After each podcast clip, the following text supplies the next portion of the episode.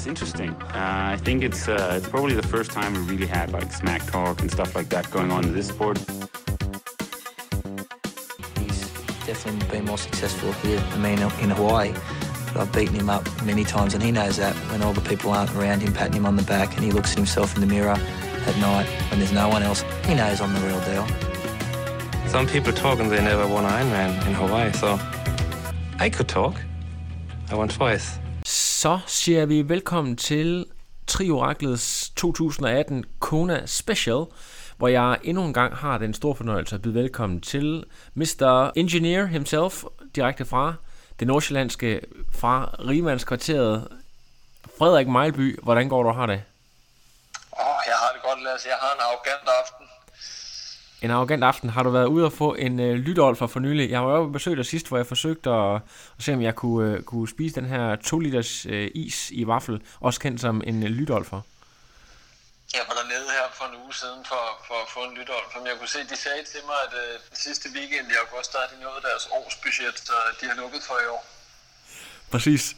Det var sidst, da Mr. Martin Jensen var på besøg og undertegnet, hvor vi forsøgte med det her vanvittige projekt. Men Frederik, det her ting, der kunne være lidt spændende, for der er jo sådan, i forhold til Hawaii, der er nogle ting, som vi altid kigger efter. For eksempel, hvem klarer ikke cut-off på svømningen? Epic meltdowns og greatest moments, hurtigste bike split, bedste run og bedste swim. Så jeg tænker, at det er sådan nogle ting, som vi sidder og kigger efter hver eneste år. Måske skulle man prøve med et lille sådan historisk tilbageblik her i det allerførste. Og derfor så har jeg faktisk bedt om at lave en lille smule hjemmearbejde, Frederik. Jeg har også selv lavet en lille smule kruseduller her, hvor vi lige skal kigge lidt på sådan de tidligere år. Nu kan jeg ikke engang huske, er det 40 års jubilæum i år? Det må det jo være, 40 år for Hawaii. Det er i hvert fald det, de siger på de sociale medier. Det er jo det. Det er ikke 40 år på Big Island, men 40 år i alt siden at man startede med Collins tilbage i 78, hvor der var det 12 deltagere, og så til i dag, hvor at der er de her i omkring, hvad er det, 2.500, eller hvor mange er der på pigerne? Ja, de er gået fra 1800 op til 2500, tror jeg, over de sidste 5-6 år, ikke? Det tror du har ret. Så de kategorier, vi skal kigge på nu her, det er jo sådan, hvis man kigger med historiske briller, epic meltdowns, og sådan det, man kan sige greatest moments, så har vi top 3 swim overall, top 3 bike overall, og top 3 run overall. Altså sådan, vi kan huske, og det vil være sådan et mix af, for der er jo måske en overvægt af ting, man selv kan huske, og så er der jo selvfølgelig ting, man har set på nogle af de der Hawaii-videoer, eller fundet på YouTube, som er sådan en del af sportens kollektive hukommelse. Men hvis vi tager sådan de her epic meltdowns, hvad, hvis du, din træer, Frederik, kan du afsløre den og sådan fortælle lidt med en dramatisk stemme? Ja. Jeg vil måske starte med at sige, at det her det bliver virkelig godt. Altså, jeg ringede i bedste Christ af chokoladefabrikken til chefen i morges og sagde, at jeg var sgu desværre syg. Så jeg har simpelthen siddet hele dagen og googlet og surfet og kigget i hukommelsen. Ja. Det bliver godt, det her. Men mit første meltdown, det finder man ved at gå ind på YouTube, og så skriver man Ironman Hawaii, og så skriver man The Crawl. Jeg kan faktisk ikke huske året, det fik jeg ikke lige med. Det kan jeg fortælle dig, det er 97. Det er 97, ja, jeg havde skrevet 98. Så det er Wendy Ingraham, og hvem er den anden, Lasse? Wendy Ingraham og... nu er jeg faktisk i tvivl. Nu fangede du mig lige off guard der, men det er den ene af dem, mener jeg, var gift med Peter Reed på det tidspunkt. Jeg kan ikke huske, om det var Ingram, eller det var det er sådan noget, det må vi lige redigere ud til, men det er rigtigt. Prøv lige at fortælle for folk, der ikke kender det her scenarie. Det ser jo fuldstændig vanvittigt ud. Altså, man skal starte med det her, det er måske sige på YouTube, hvis man ikke kender det, men vi har den ene af dem, hun er vel 50 meter fra målstregen, men hun kommer lige ind i finishing shoot. Man kan se, at hun er nede og gå sådan noget kapgangsagtigt med bred benestilling, og armene går ud for at holde balancen.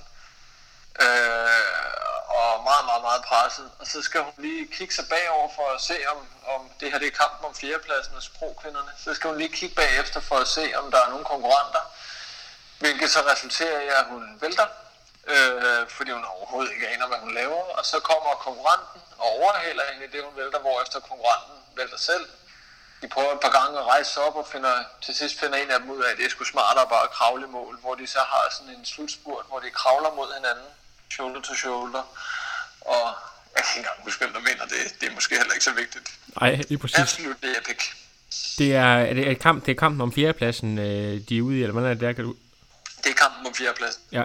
Og det er helt forrygende, men det er heldigvis også nogle billeder, man ikke ser så meget, fordi i forhold til, altså det er selvfølgelig, det er virkelig epic, men det er ikke måske sådan den bedste reklame for sporten, fordi de er jo virkelig helt væk, altså det ser sådan også relativt uhyggeligt ud. Jeg prøvede engang at vise det til et afdelingsmøde ude på arbejdet, det skulle jeg ikke have gjort. Ej, jeg kan godt forestille mig, det er sådan noget, der er. Men jeg har jo faktisk også selv noteret mig lidt her, og jeg ved ikke, om det er nok ikke måske lige så ikonisk som dit, men det er noget, der står meget klart for mig. Tilbage i 2002, det er jo første gang, hvor Chris McCormack er til start på Hawaii. Og han var simpelthen kommet for at vinde, og det gjorde han også i den grad opmærksom på, og han havde ikke en skid respekt for dem, der var derovre. Og der var også mange, der overbeviste om, at han egentlig bare ville jorde dem alle sammen over. Lidt senere, der står han med hovedet i en isband, og så er det jo, at den senere vinder, Tim DeBoom, han kommer løbende forbi ham og giver ham de berømte ord, Welcome to Hawaii, punk. Det er helt fantastisk. Det er selve Palani Road, han går kold på, er det ikke? Jo, det er det. Og det er virkelig, jeg tror, der er det der billede, man kender med den gode Chris McCormack, som jo senere vandt 2 gange, og også... jeg er ret sikker på, at vi har ham senere under måske enten greatest moment, eller i hvert fald et andet sted, fordi at han har betydet så meget for sport, men han måtte jo gå grueligt meget igennem, og det var jo først i 2007, at han faktisk lykkedes med at hente sin første sejr. Men der er faktisk lidt Mark Allen over Chris' historie over på... Det er det. Det er da helt sikkert, og han var en, der virkelig måtte kæmpe med det i forhold til det. Han var jo på det tidspunkt, der var han jo allerede i 2 verdensmester fra 97, og var egentlig, kan man sige, allerede berømt dengang, men Hawaii brugte han rigtig lang tid på at knække. Men hvis vi kigger på andenpladsen, Frederik, hvad har du noget godt der? Jeg skal lige bare en ting, vi skal overveje. Ikke? Nu var det jo Palani, Chris gik kold på. Den plejer at komme efter 16 km hvert år. De har lavet ruten om i år, så nu kommer den efter, jeg tror det er 11 km. Det kan vi snakke om i en anden podcast, og ja, det bliver helt... lidt sjovt at se, hvad det betyder. Men hvis vi går videre til andenpladsen, hvad har du skrevet ned der? Jeg tror, jeg har taget din nummer 1 her, Lasse, men altså hvis man går ind på YouTube og så skriver Normann Stadler og Meltdown, så får man den herligste video fra 2000, og jeg kan ikke huske, om det er 5 eller 7, hvor han punkterer, og en eller anden meget, meget, meget pinligt berørt mekaniker har sat for meget lim på hans tubeless setup, og han kan ikke få det af. Og han står og faktisk har græder ude i rabatten. Det er nemlig 2005, det er det år, hvor Faris vinder. Too much glue.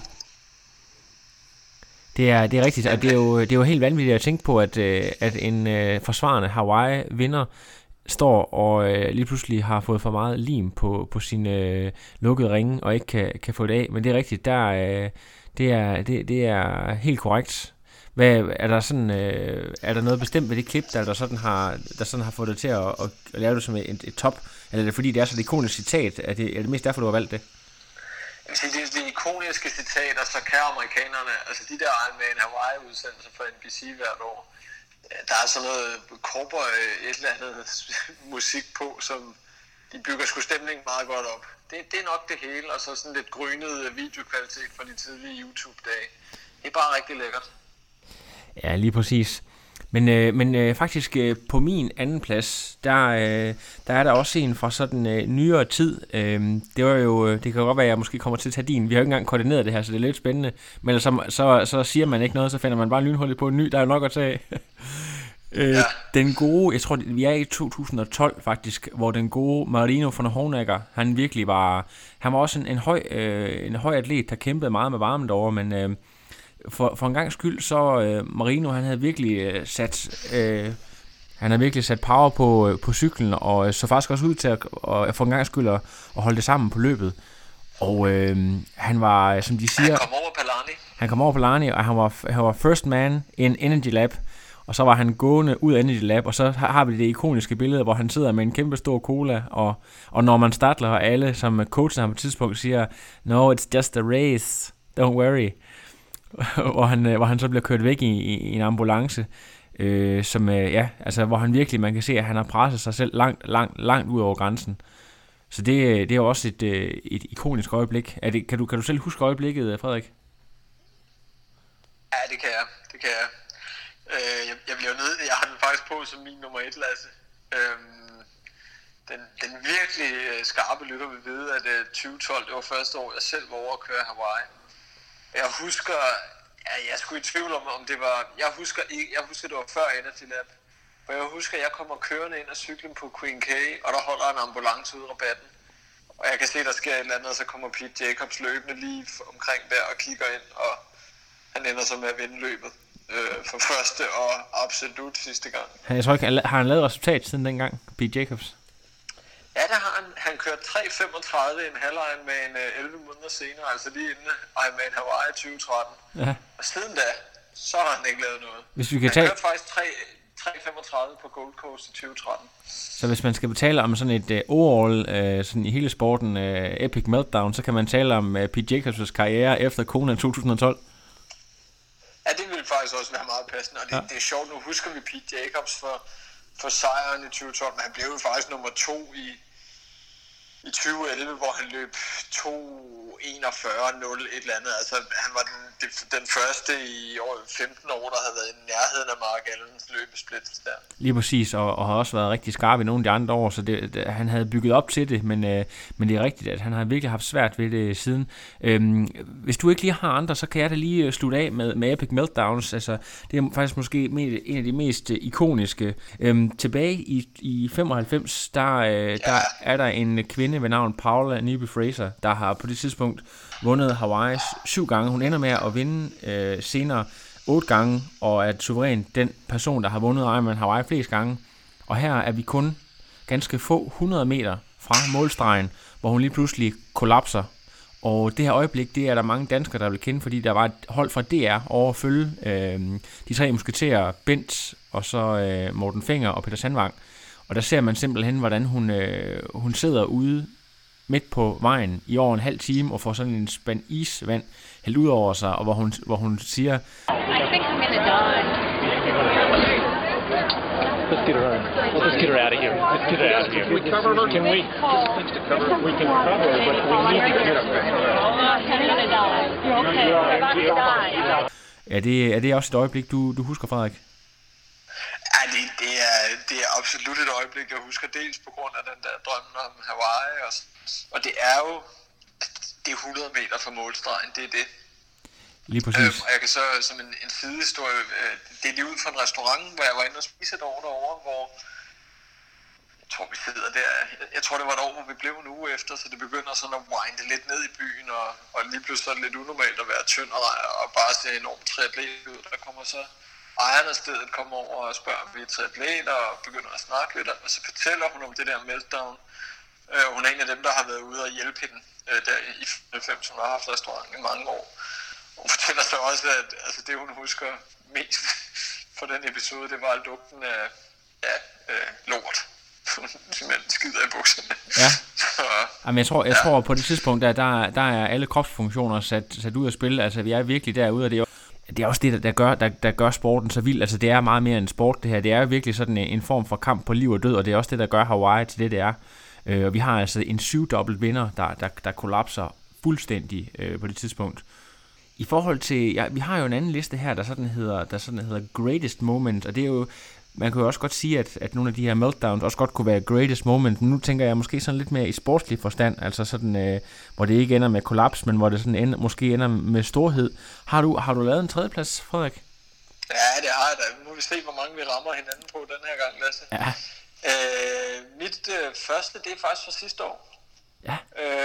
Og det er, jeg husker lige så tydeligt, jeg sad og nørd til mig der midt om natten på livestreamen. Det er på løbet, hvor det var ikke overraskende, at Lange han ville løbe hurtigt, og man sidder og kan følge med på splitsene, han kommer tættere og tættere på, og nede i Energy Lab kan man se, at han begynder altså at nærme sig Sanders rigtig, rigtig hurtigt.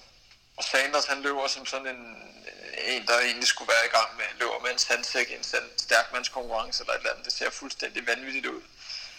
Og der vi når så dertil, hvor Lange overhælder Kienle først, og så begynder han at nærme sig Sanders, og jeg var simpelthen så bange for, at Sanders enten ville presse så hårdt, at han faldt om og døde, eller at han ville overfalde Lange, eller at han ville løbe med og på magisk vis lægge et minut per kilometer på, når Lange han kom. Heldigvis resulterede det ikke i nogen af de dele. Det var lidt mere fredeligt, og han fik humpet hjem. Men spændingen omkring det øjeblik, og så efterfølgende at se Lange, Sanders, der har lagt et billede op af det og hængt det 1 meter foran sin treadmill. Det tror jeg bliver noget, vi også taler om 10-15 år. Det kunne man sagtens forestille sig. I forhold til min egen, så er jeg nok igen fanget i min egen tidsalder, fordi på min tredjeplads, der ligger faktisk 2006, hvor det er nok en af de første gange, hvor jeg sådan har siddet og set Ironman Hawaii fra start til slut, hvor de også var begyndt at streame det på nettet og så videre, og man kunne sidde og følge med midt om natten. Og det var simpelthen for mig utrolig interessant, den her dyst mellem Chris McCormack, der jo var den her fantastisk gode løber, og så Normann Stadler, der virkelig cyklede som ingen andre, og der var jo virkelig den her ultimative. På det her tidspunkt, der var det jo ikke lykkedes for nogen, og sådan for alvor. Jo, der var kun Stadler, der havde gjort det, men det der med, at man kunne afgøre Ironman Hawaii på cyklen, var ikke noget, der var sådan en proven thing. Stadler havde gjort det en gang tidligere, men man havde regnet med, at det var på grund af nogle meget specielle vindforhold, der var derovre, hvor det blæste helt afsindigt meget. Og det er, han så rent faktisk går hen og gentager det der, og er inden for i virkeligheden kun lidt over et minut, der afgør mellem de her to, hvor han når toppen af Palani først, og det er egentlig først der, man ved, at han har den, fordi at Chris McCormack kommer så tæt på. Det er jo virkelig også en neglebider. Så det er min tredjeplads. Og Macca har jo simpelthen kunne se ham, da de løb ind af Queen K, ikke? Lige præcis, og der er jo også der, hvor den berømte, jeg tror det er her, den berømte rivalry War on Words, den starter. Det er her i 2006, fordi at de kommer så tæt på, og hele den her kamp mellem Macca og tyskerne, den ligesom opstår. Så der har helt sikkert været nerverne ude på tøjet, og her hvor der virkelig er nogle egoer på spil, så på, helt sikkert et stort øjeblik i sporten generelt, og Ironman Hawaiis historie. Det er også det år, hvor der bare er et eller andet med, at i 2004, der stormede det bare helt vanvittigt, og jeg tror også Stadler, der kører hurtigst, han kører 4:37, og de andre, de kører 4:55 eller sådan noget. Men jeg mener, 2006, det er der, hvor der er jo de her trade winds ude ved Hawaii, og de vender på det helt rigtige tidspunkt. Så Stadler, han kører ud til Hawaii med en orkan i ryggen, og har måske 5 minutter på frontpacken der, og så kører han rundt om Tønborg, eller den der kejle ude i Hawaii, og i nærmest i samme sekund, så vender vinden. Det betyder så, at han får medvind begge veje, hvor de andre, de får lige, 3 kilometer med stiv modvind, som han ikke har haft. Og der tager han bare 5 minutter på det, og det på et løb, han så ender med at vinde med 70 sekunder. Lige præcis, og indtil sidste år, så havde han jo faktisk cykelrekorden 4:18 sat ene mand, så der er ingen tvivl om, at der selvfølgelig var noget med timing, men helt sikkert også, der fortæller noget om Stadlers helt utrolige evner på en cykel, der med nutidens optik ikke var specielt aerodynamisk.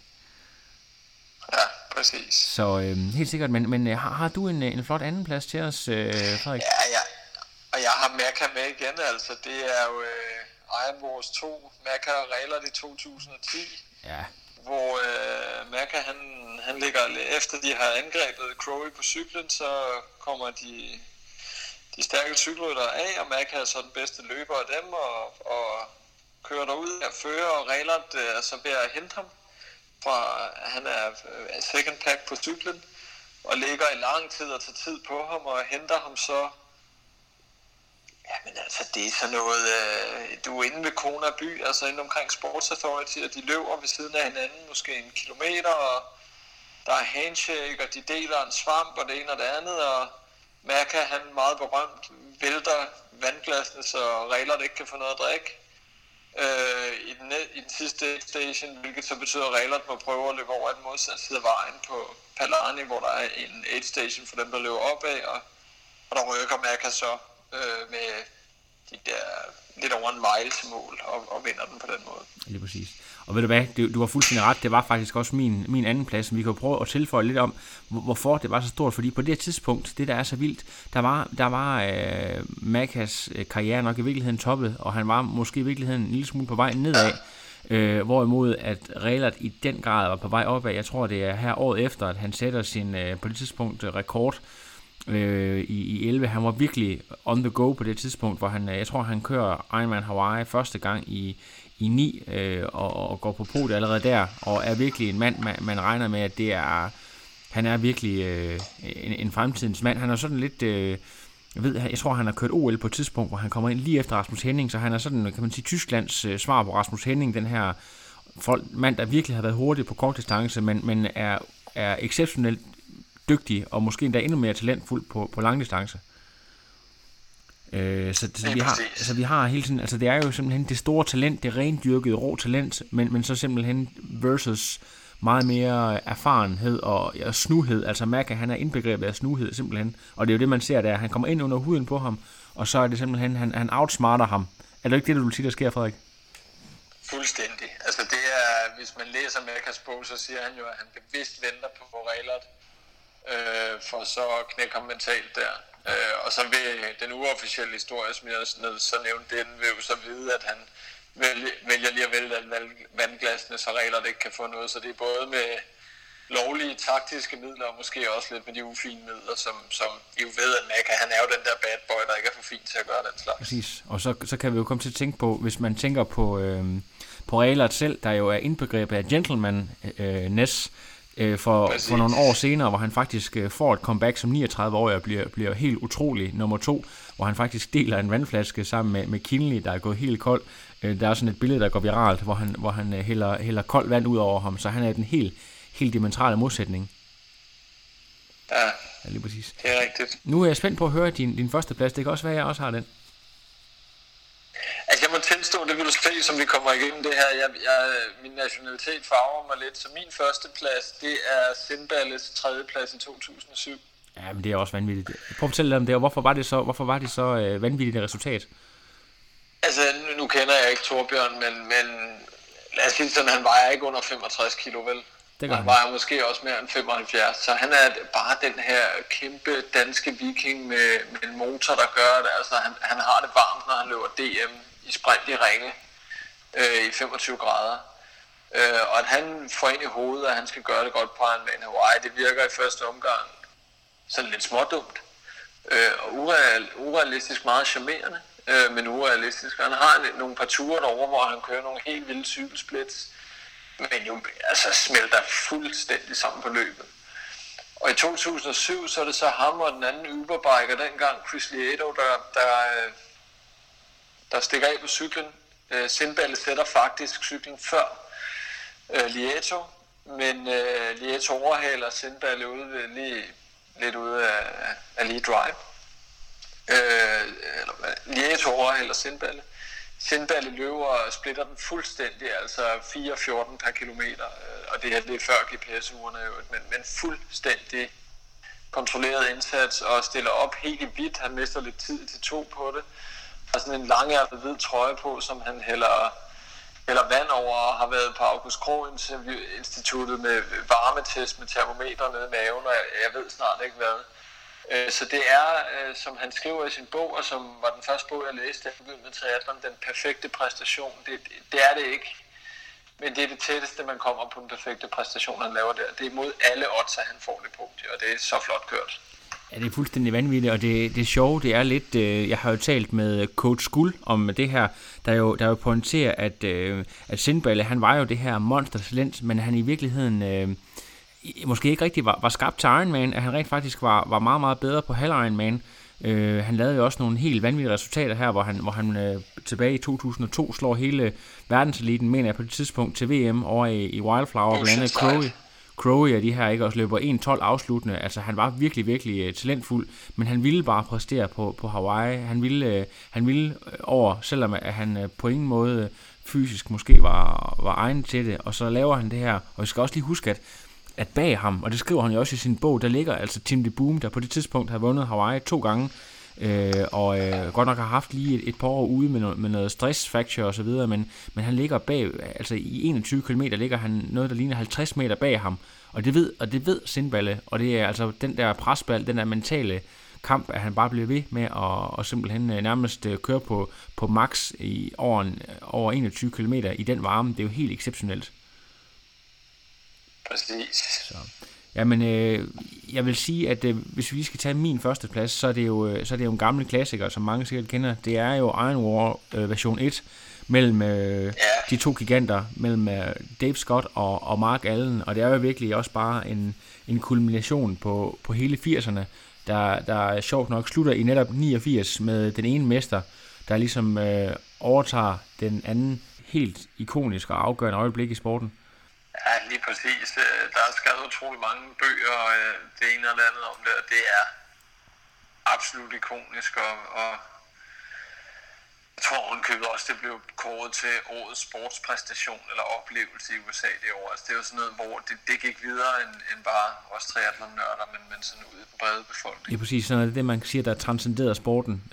Det er sådan noget, der er med til også at rykke sporten til et helt andet niveau og få det ud over, som sagt, bare os nørder, der sidder og følger med. Men lad os lige prøve at gå videre, for vi har faktisk lidt flere top 3, vi skal tale om.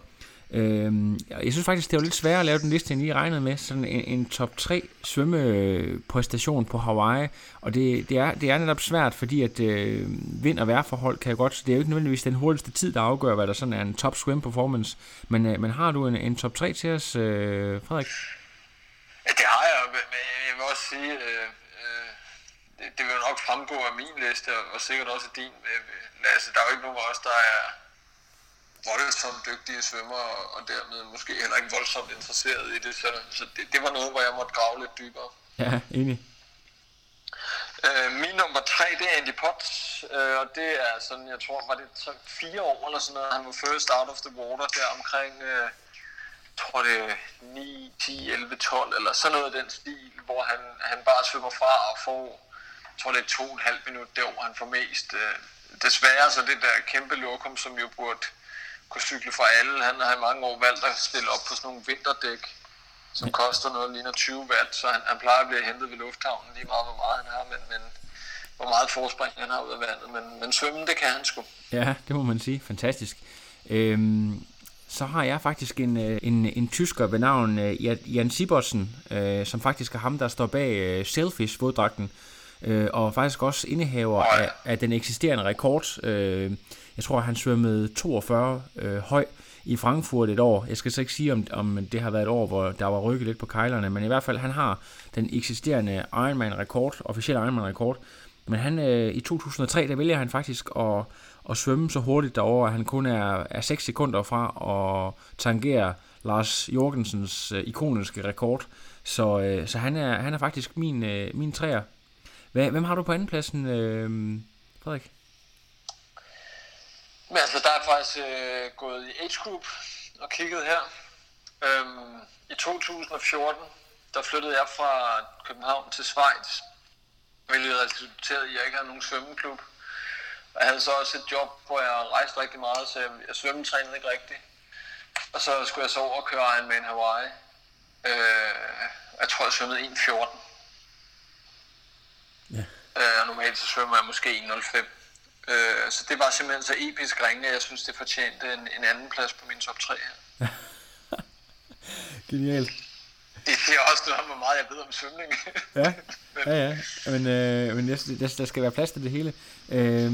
Ved du hvad, på min anden plads, der har jeg faktisk, der har jeg heller ikke, der kan man høre, at jeg har måske også haft lidt svært ved lige at plotte ind, så min hukommelse, den rækker ikke længere end 2017, men der var der i kvindernes race, det her helt fænomenale, og det er faktisk også noget, der bliver spændende i år, mellem Lucy Charles og Lauren Brandon, så er de her to tidligere topsvømmere, der sådan i deres karriere, nærmest inden for sekundet, har ligget og splittet de samme tider, bare henholdsvis i England og i USA, og simpelthen bare valgt at knuse al modstand, og faktisk selv med 5 minutters deficit, komme ind sammen med mændenes andet pack, og faktisk også op foran det.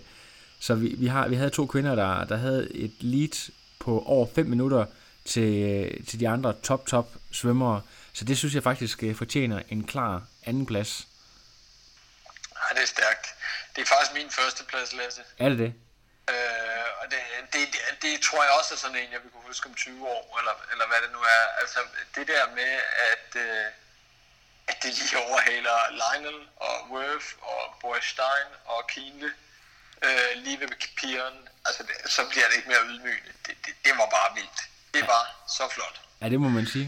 Og vi kan jo øvrigt se, at Lucy igen i år i Port Elizabeth der, jeg tror mændene svømmer en halv minut hurtigere end hende, men det er altså, hvor de ligger en pakke, hvor de ligger og veksler, ikke? Hvis vi kan snakke om to, der er kede af, at mændene og kvinderne ikke starter sammen længere, så er det vist det. Altså, hun ville jo lige få 2 minutter for ærerne. Lige præcis. Plus hun ville få rigtig mange mændene til at ryge ud af frontpacken.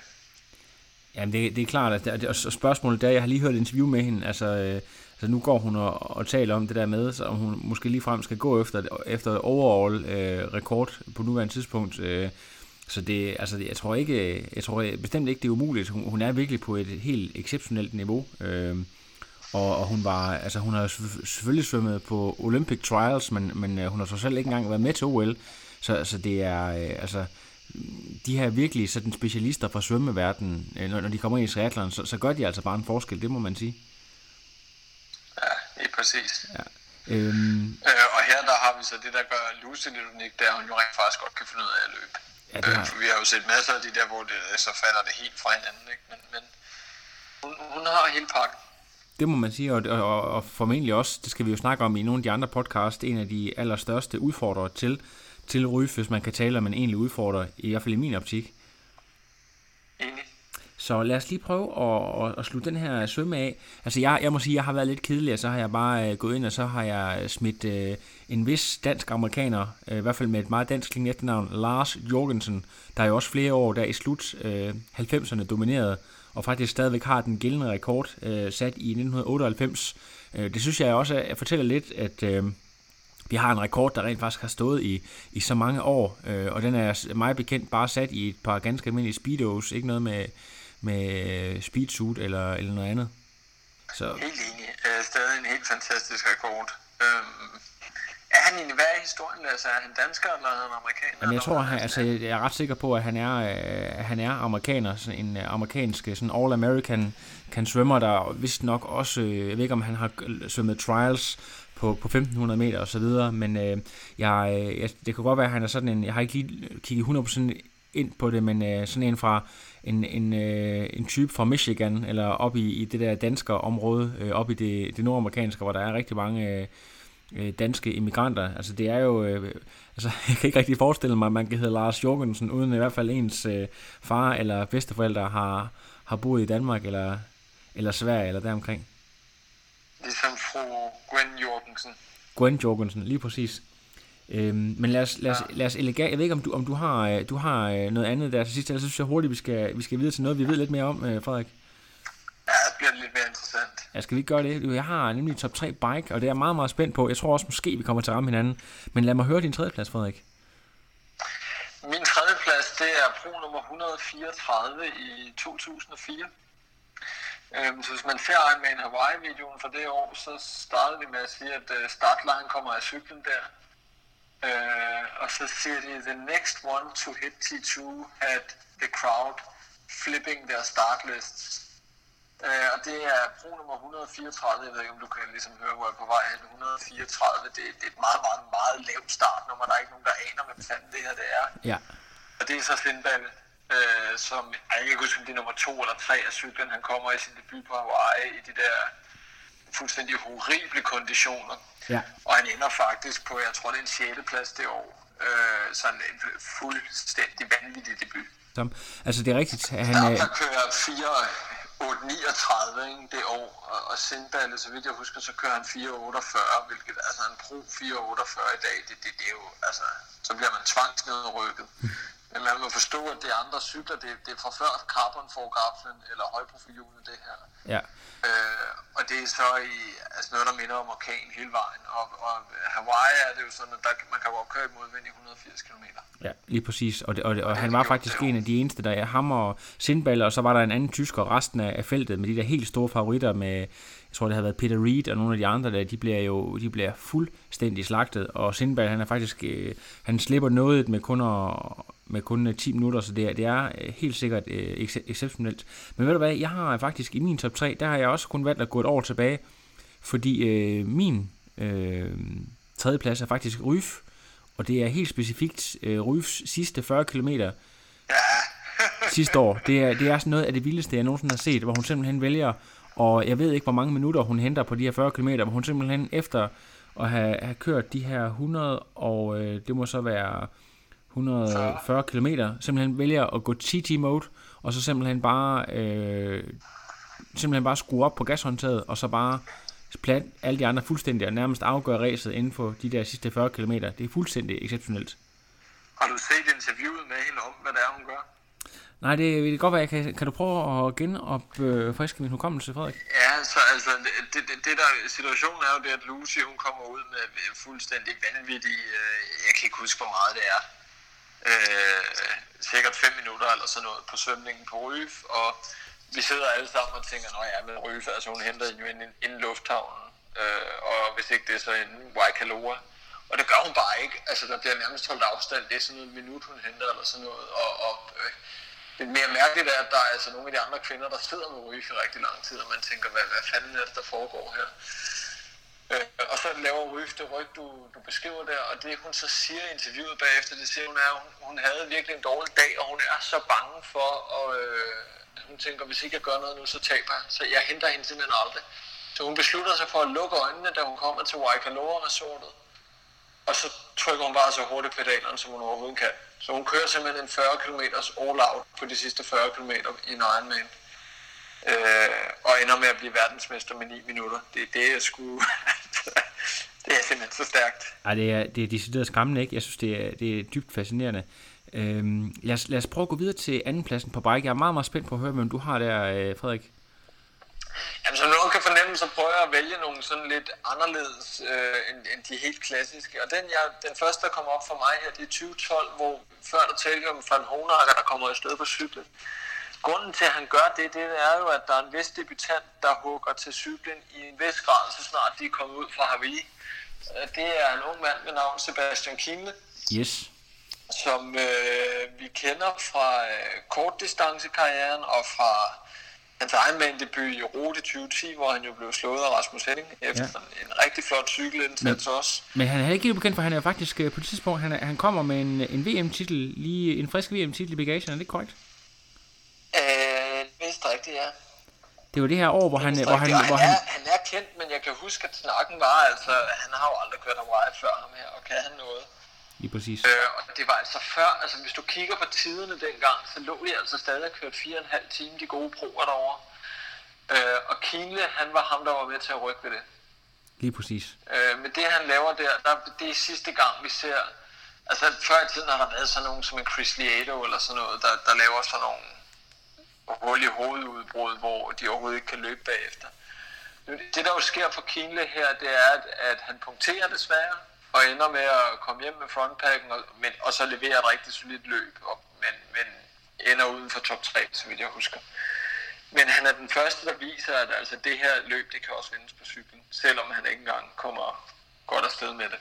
Og lige præcis. Og det... Jeg tror, han ændrer sporten i det øjeblik. Ja, det gør han nemlig, og hvad hedder det der er, det var det jo, han vandt jo nemlig VM Las Vegas det år, 2012. Der ligger også et rigtig episk klip der, hvor han bare kommer bragende ned bagfra. Altså de andre, de ligger jo selvfølgelig i frontpack og kører i et rigtig, rigtig stærkt tempo, men de står nærmest stille, da han bare flyver forbi dem, simpelthen. Så det er, ja, det er meget tydeligt. Lad os lige prøve at kigge på min anden plads. Det er tilbage i, jeg mener det er 2001, og det er det er salig Steve Larsen, der desværre ikke er her mere. Steve Larsen, han døde af en blodprop, og Steve Larsen, han havde faktisk kørt sammen med Armstrong. Jeg ved ikke, om det har noget med hans død at gøre. Larsen, han blev kun 39. Meget trist. Under omstændighed, men han var lige kommet ind i sporten fra cykling på det tidspunkt. Men Steve Larsen, han havde faktisk vundet Ironman Lake Placid, og var sådan en, man gik og holdt øje med. Og man ser at han virkelig får udfordret de her, blandt andet Normann Stadler. Der er et klip, hvor de har fanget Stadler inde i T2, hvor han bare sidder og binder sine sko, og så ryster han på hovedet og siger, holy shit, Steve Larsen, he's the rocket. Og det, når det er Stadler, der siger det, så ved man, at så går det altså ekstremt stærkt. Stærkt. Den havde jeg faktisk ikke glemt. Jeg tror ikke, jeg havde hørt den historie før. Hvem har du, så ved jeg ikke, er vi så videre til førstepladsen nu? Ja, det er vi.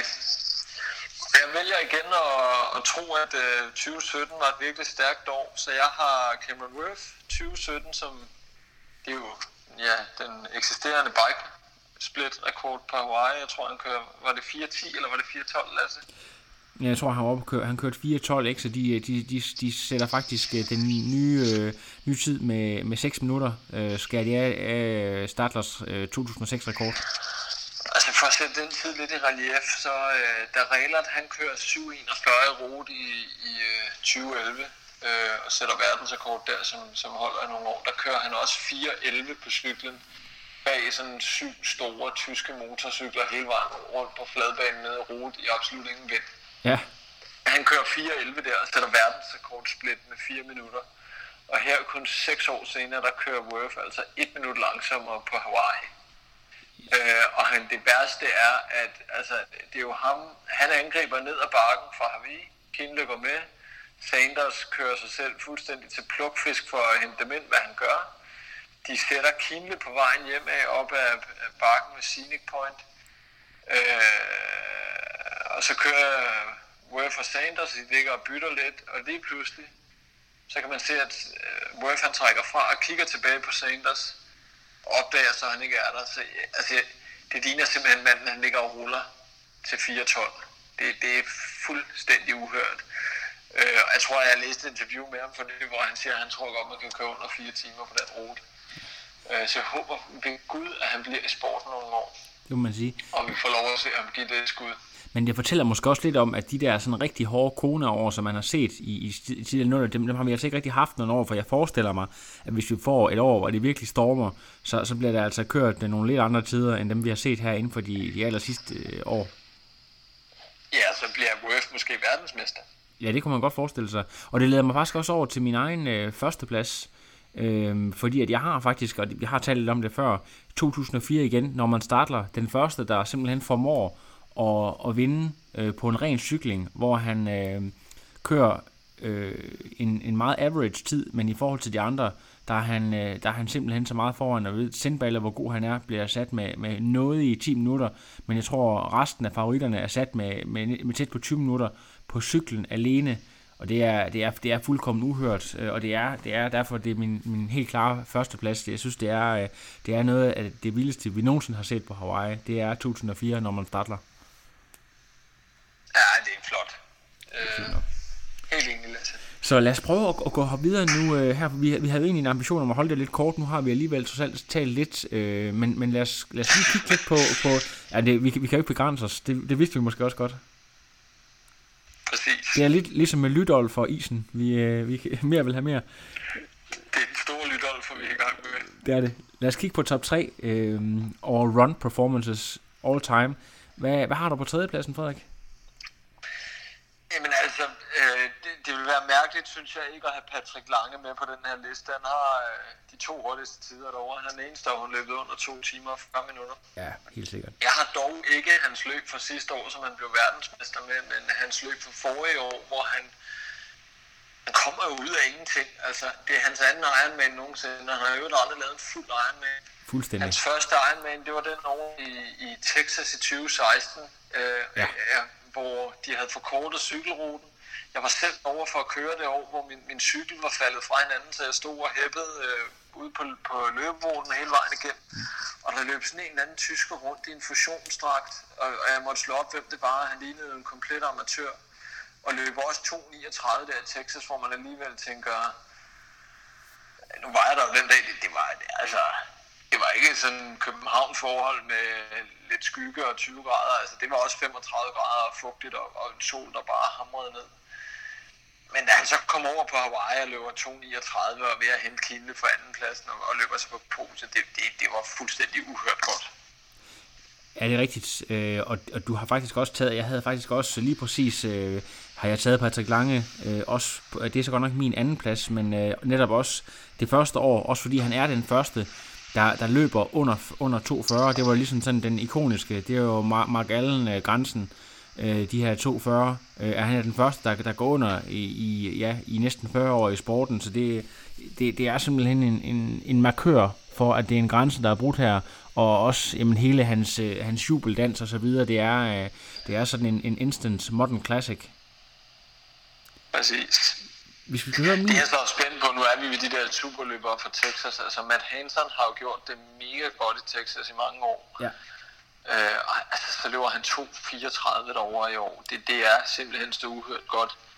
Jeg ved ikke engang, om han stiller op på Hawaii, der er faktisk ikke tjekket, men... Meget bekendt, der tror jeg faktisk, han gør. Det er nok spændende. Ja, det må man sige, det kan godt være en next level, og han er faktisk kun 33, Matt Hansen, selvom han har været i sporten nogle år, så han har virkelig alderen til at præstere.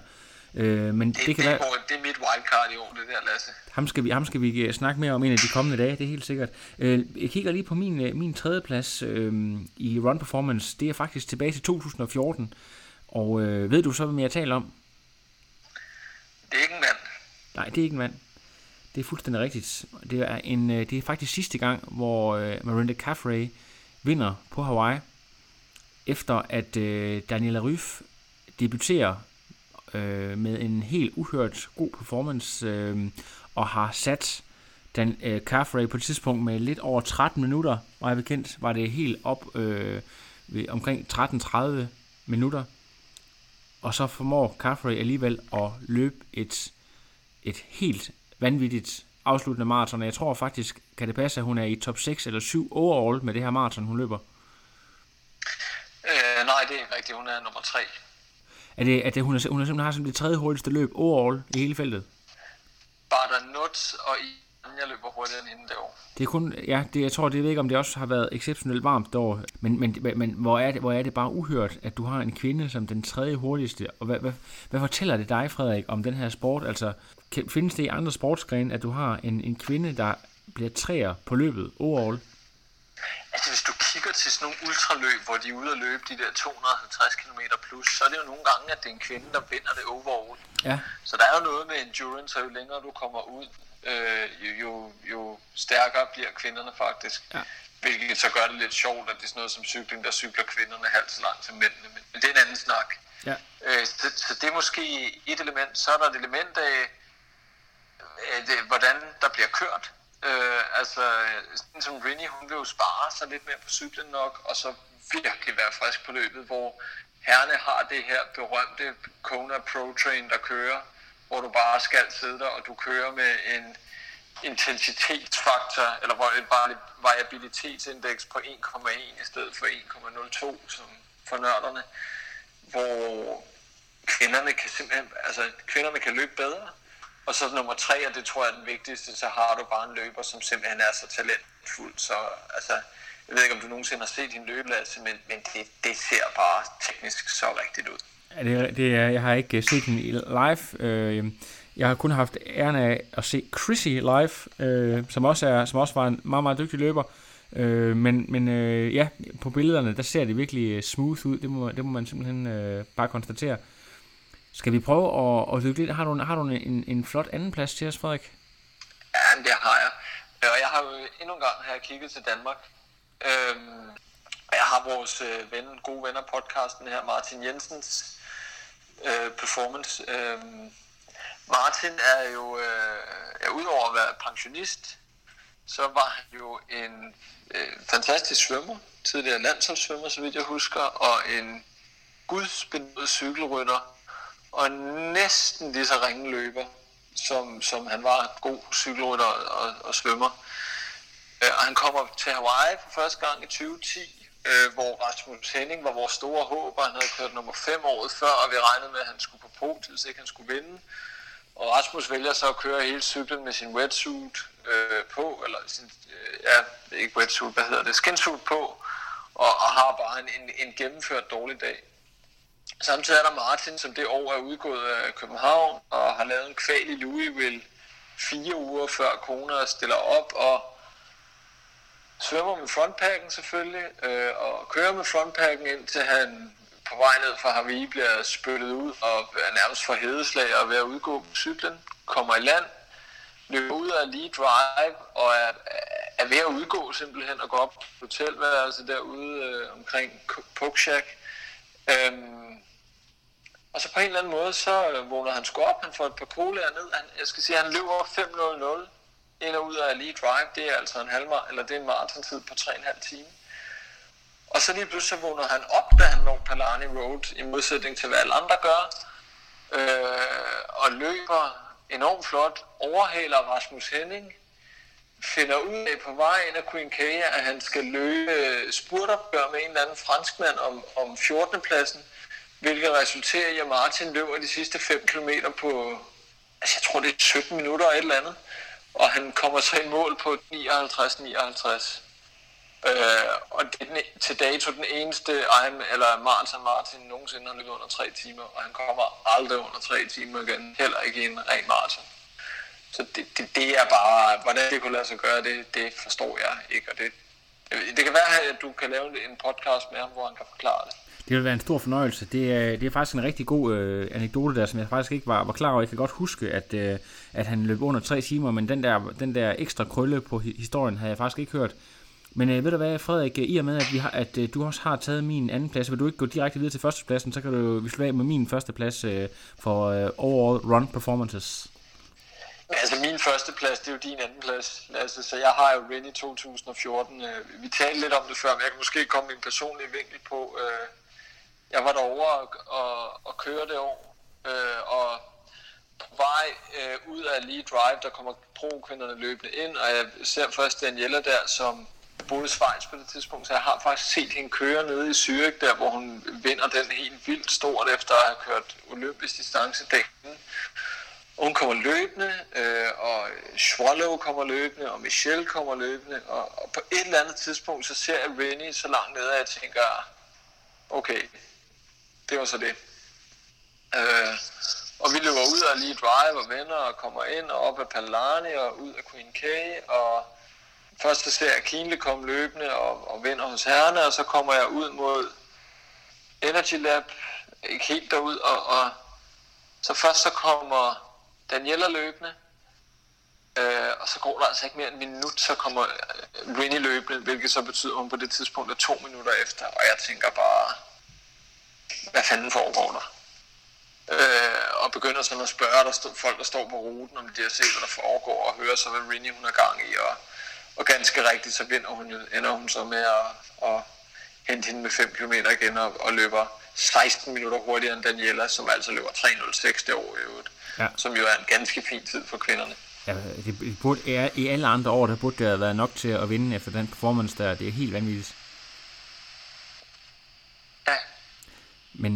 Men faktisk så, min førsteplads er faktisk en direkte mandlig pendant til Carfrae, for der er faktisk, det er kun sket én gang tidligere i historien, at der er nogen, der har lavet, jeg ved faktisk ikke, om det på sekunder eller minutter er med den samme. Nej, det er det faktisk ikke, med den samme deficit. Okay. Det er faktisk selveste Mark Allen i hans comeback-år. Mark Allen, han havde på det tidspunkt vundet... 2000 år. Ja. Mark Allen, han havde på det her tidspunkt vundet Ironman Hawaii 5 gange, og så var han haft et enkelt sabbatår i 1994, hvor at det var den lille The Little Kangaroo, hvad det han hedder?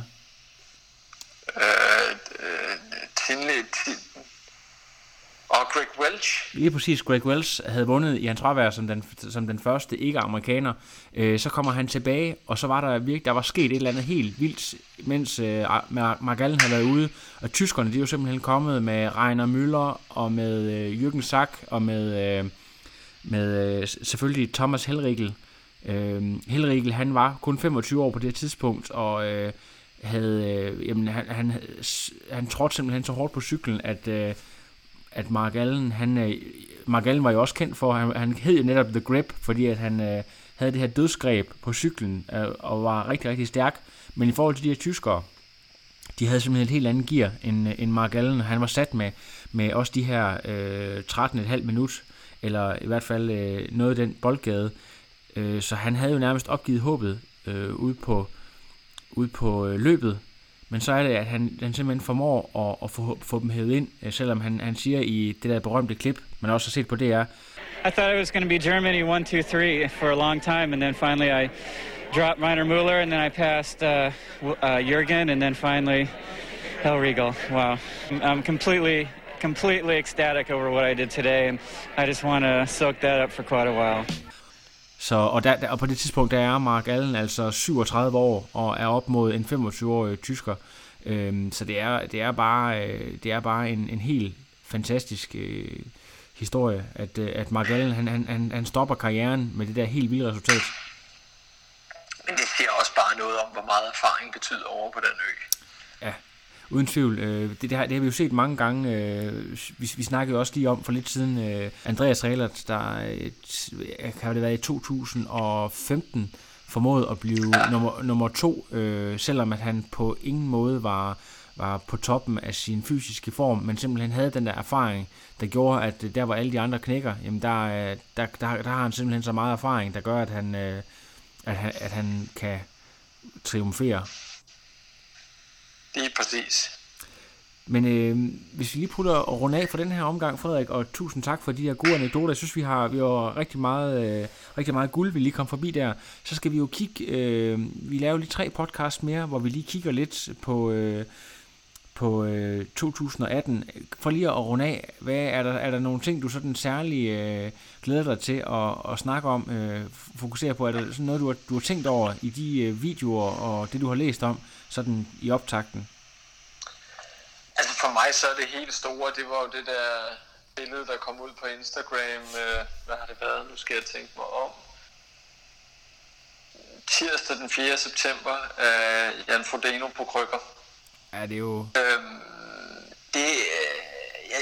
Jeg er nok en af de få, der ikke er sikker på, at det bare var en slam dunk til, at han skulle have vundet den. Jeg tror, han var en stor favorit, men jeg mener også, der var scenarier rundt omkring det. Det kan vi vende tilbage til. Ja. Men det, at han ikke er der, det kommer selvfølgelig til at gøre det meget mere lige og spændende, hvem der kan vinde. Men jeg tror også, det kommer til at ændre race dynamic fuldstændig.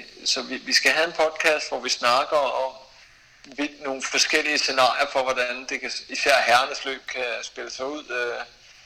Det tror jeg bliver ret sjovt. Skal vi ikke prøve at satse på, at vi simpelthen tager en podcast, hvor vi udelukkende fokuserer på race dynamic inden for herrenes race, så kan vi tage en anden en, hvor vi taler om kvinderne, og så en sidste podcast, hvor vi rigtig nørder forskellige outsider og måske går lidt ned i nogle af resultaterne fra 2018, hvem vi måske håber, at der kommer. Der er altid nogle nye navne, der har det med at dukke op, som man ikke lige regnede med osv.